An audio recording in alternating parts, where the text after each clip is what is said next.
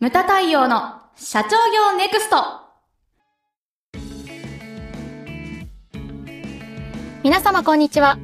ムタ太陽の社長業ネクスト番組ナビゲーターの奥脇彩です。太陽さん、よろしくお願いします。はい、よろしくお願いします。さて、15回目となりました。はい。えー今回のテーマは、繰り返し買っていただく仕組み作り。そうなんですね。はい。いや、繰り返し買っていただくって、これほど難しいものはないんじですよゃないね。かなと。ね。はい。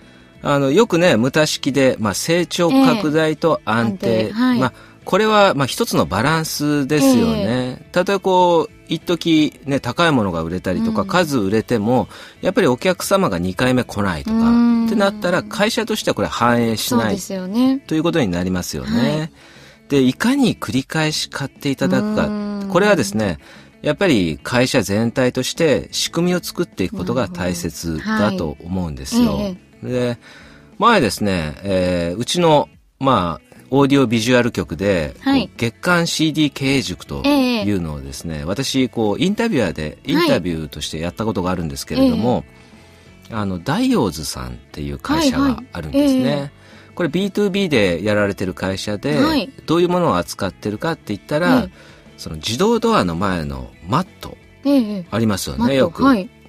あと、うちの会社でもありますけれども、うちもダイオーズさんなんですね、あれ。おそうなんです。はい、はい。で他にどんなものを扱ってるかって言ったら今言ったこう自動ドアのマット、はい。それからですねオフィスコーヒーサービス。そうですよね。そのイメージが。うん。はい。実はえっ、とですねオフィスコーヒーサービスを日本で一番最初に始めたのがこのダイオーズさんなんですよ。そうだったんですはい。ね。それからえっ、といつの間にか日本でもやるようになったウォーターサーバーですよね、ええあります。うちの会社でもありますけれども、はい。このウォーターサーバーなんていうのはね私小さい頃30年前まではなかったんですよ。サンフランシスコにですね、私行った時に、初めてあれが、やっぱりほら向こうって、はい家庭飲み水がね、うんうん砂漠をこう切り開いたところだから、ええウォーターサーバーが各家庭にあるんですよね。あれを見た時、やっぱりショックを受けた、カルチャーショックを受けたわけですよ。うん日本人ってね、そうですよね。蛇口ひねればそう、ひねれば飲める。まあね、なんか、嘘か本当か知らないけど、静岡の蛇口はひねるとお茶が出るみたいな。まあそれは全然違いますけど。あと愛媛はね、はい。オレンジオジュースかレンジジュースが、みかん、みかん。みかん、みかん。まあそんな、まあそんなご当地話をしてもしょうがないんですけれども、日本人的な感覚から言ったらやっぱえりお水っていうのはね、そういうこう買うっていうのはなかったけれどそうも、ですね。いつの間にか我々ね、今こうやって話してるのをペットボトルがこう、ええお水のペットボトルが置いてあったりとか買うっていうふうになりましたけれども、うんこのウォーターサーバーっていうのも今結構ね、あちこち会社で入れています。ですねはいこれも扱ってると。あとはですね、面白いのがはい、会議室とかの植木。あれも、うちもそう、ダイオーズさんなんですね、実は。ね。はい。あとは最近やっぱりタバコ吸う人のためにね、こう分煙分煙。が広がってますけれども、ええ分煙機のフィルターとあか、、フィルターも。はい。ななんですね。今言ったのが、だから全部ね、オフィスコーヒーだとか、ええウォーターサーバー、自動ドアのマット、うんで、会議室の植木、フィルター、うん、これ全部繰り返しが効くんです。確かにそうですね。はい。で、一個一個としては、こう、単品としては価格はそんな高くないんですけれども、これですね、毎月毎月こうずっと変えていくと。うん。で、オフィスコーヒーとか、あと、ウォーターサーバーっていうのは、まあ、多少波があるかもしれないけど、面白いのが、だから、ある程度ですね、こう、ダイオーズさんの方で、こう、期間が決められると。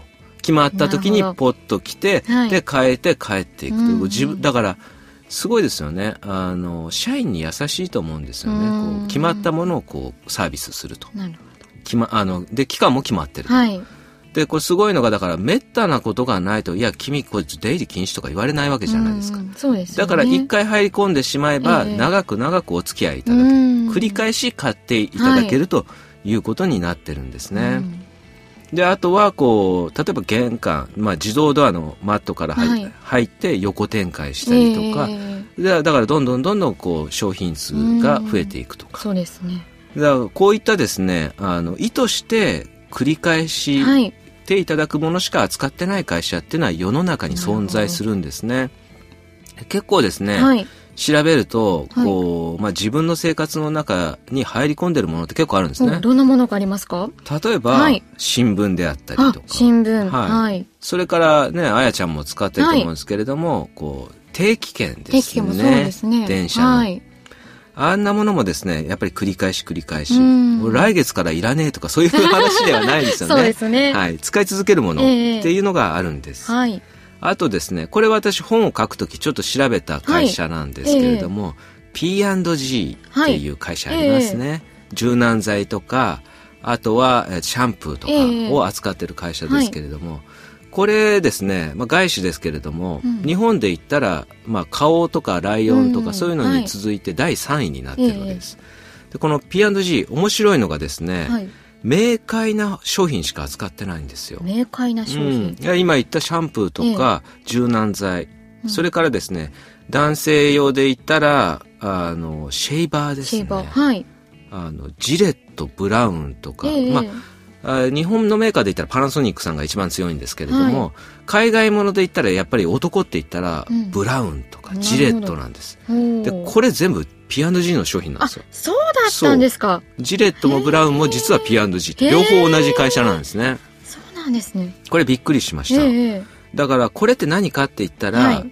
あのき気に入ったらはい。あやちゃんも例えばほら柔軟剤とか、ええあとシャンプーとかってんね、匂いとか香りが気に入ったら使い続けるじゃな続けますいですか。ね。はい。あやちゃんも使い続ける人、はい。使い続けます。で一筋です。一筋、はい男なんかもそうで、はい。例えばやっぱりシェーバーとか、ええよく言われるのがですね、はい男は40過ぎたら同じものを使い続けるらしいんですよ。ええなんかね、ある社長から聞いた話なんですけど、やけに説得力があったんで覚えてるんですけど、お店なんかもそうなんですよ。なんか冒険心がなくなってええ40過ぎると、はい同じ店を転々とするこうルーティーンみたいな感じで、はいこう5軒ぐらいあるところをぐるぐる回ると。るお昼でも、まあ、夕食でも、そういう風になってくると。うん。なるほど。で私もですね、もうブラウンを使ってるんですけれども、ずーっと使い続けてるんですね。で、モデルチェンジしたら買い替えるんですけれども、はいこのブラウンも面白いなと、すごいなと思うのが、えやっぱりそんなね、毎年買い替える人っていないんえそうですですよ。よね。はい。で、今だから、繰り返し使っていただくためにどんなものをこう売ってるかって言ったら、えあの、ブラウンのシェーバーを洗うためのそのシャンプーとかを売ってたりとか、こう周りになるほど。こう清いつも清潔にみたいな感じはいで売ってたりとか、まあ私それいらないから本体だけ買うよって言って買ったんですけれども、はいそれがですね、大体3万円弱かな、2万円何千円かなんですけれども、本体が。はい。で、やっぱり買えば上の部分は変えなきゃいけないうんわけですよね、ヘッド。はい。これ切れ味が落ちてきたとか。えで、変えようと思ってですね、はいまあアマゾンさんで調べたわけですよ。ええそしたら買え場がですね、1万8000円するんですよ。本体そうそう、変えちゃうじゃないかね。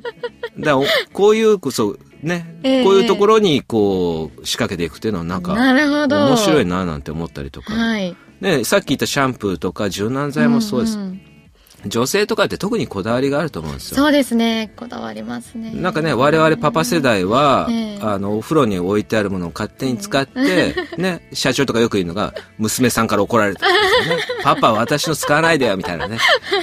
結構、こだわりとかって女性もあると思うんですよ。はいえで、そういったものを、こう、意図して扱っていくっていうのも、こう、一つかなと。なるほど。はい。で、あの、こういったですね、はい繰り返しの仕組みを作るのにははい何が大切かって言ったら、うん何ですか？やっぱり1にも2にもはい顧客名簿だと。顧客名そ簿。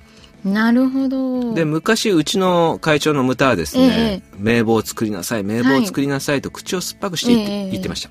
で、今これだけパソコンが発達してるので、はい名簿を作ってない会社っていうのはほぼないと思うんですよ。うんうんないですよね。でも、いろんな会社私も指導に行きますけれども、名簿はあるけれども、ええその名簿が活用できてないという会社が8割。8割もですか？そうなんです。あるだけなんですよ。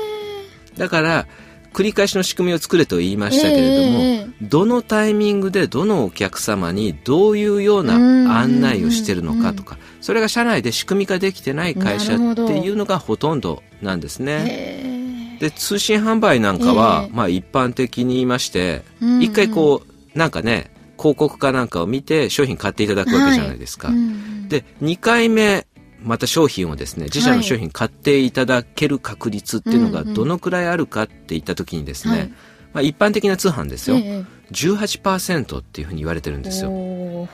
実にあの82%の人が1回買っただけでどっか行っちゃうわけですなるほどだからその、まあ、聞いてる人はですねい調べていただきたいのが、自社のリピート率がどのくらいなのかっていうのを調べていただきたいですよね、えだから今言った18%っていうのがある程度の目安になるわけですよ、はい。だから20%以上だったら合合格。なんですね、ええ。でこれが高ければ高いほど何かって言ったら自社の商品力があるという一つの指標なんですね、うんうんなんであのぜひここら辺をですね確かめていただきたいうーんそしてやっぱりこう顧客名簿ってね皆さんこれ聞かれてる方ははい。よくあるのがねあの大学の成績みたいに SAB とかあねええランク。そう。はい。顧客をこう分類してるわけじゃないですか、はいえそれでですねまあ S とか A とか有料顧客と呼ばれるところにうん。どういうふうに上がっていくのか、えなるほど。でだからものすごい狭き門なんですよね、うん。約8割の人が1回で、ええあの去っていくわけですから。そうですよね。だから何が重要かって言ったらその S ランク、まあ、有料顧客に上がっていくのところには、はい。いろんな逃げ道がやっぱりあると思うんですよね出口が。ですよね。EXIT があるわけです。うん。でお客様は緊急性がなかったりとかすれば、うんすぐやっぱり忘れてっちゃうんですよね、あ買わなきゃとこう、うん。なんかねこうなくなったから買わなきゃみたいな。さっき言ったねシャンプーとかはもうちょっとね緊急性があるからなくなったらすぐ買わなきゃみたいな、感じになりますけれども、はい。そこまで緊急性がないものはすぐ忘れ去られちゃいます。うん。だから、一回買っていただいたお客様に、どのタイミングでどういうふうな案内を出すのか。うん。そして、だから、例えば買っていただいてから1週間後なのか1ヶ月後なのか、うん。また案内が届くとか。そういったルール、仕組みっていうのを、まあ、ない会社はぜひとも作っていただきたいと。それほどですね、繰り返しの仕組みというのは、はい意図してやっていかなければ、やっぱりできないというふうに思うんですね。ですので、ぜひとも、これがですね、まあ、成長拡大と安定、一つのバランスと言いましたけれども、すごい大切なことだと思います。難しいからこそですね、はいあの、ぜひとも取り組んでいただきたい。はいそのように思います。はい。ムタ太陽の社長業ネクストは全国の中小企業の経営実務をセミナー、書籍、映像や音声教材、コンサルティングで支援する日本経営合理化協会がお送りしました。今回の内容はいかがでしたでしょうか？当番組で取り上げてほしいテーマやご質問などございましたら、当番組ホームページ上からお寄せください。お待ちしております。それではまた次回お会いしましょう。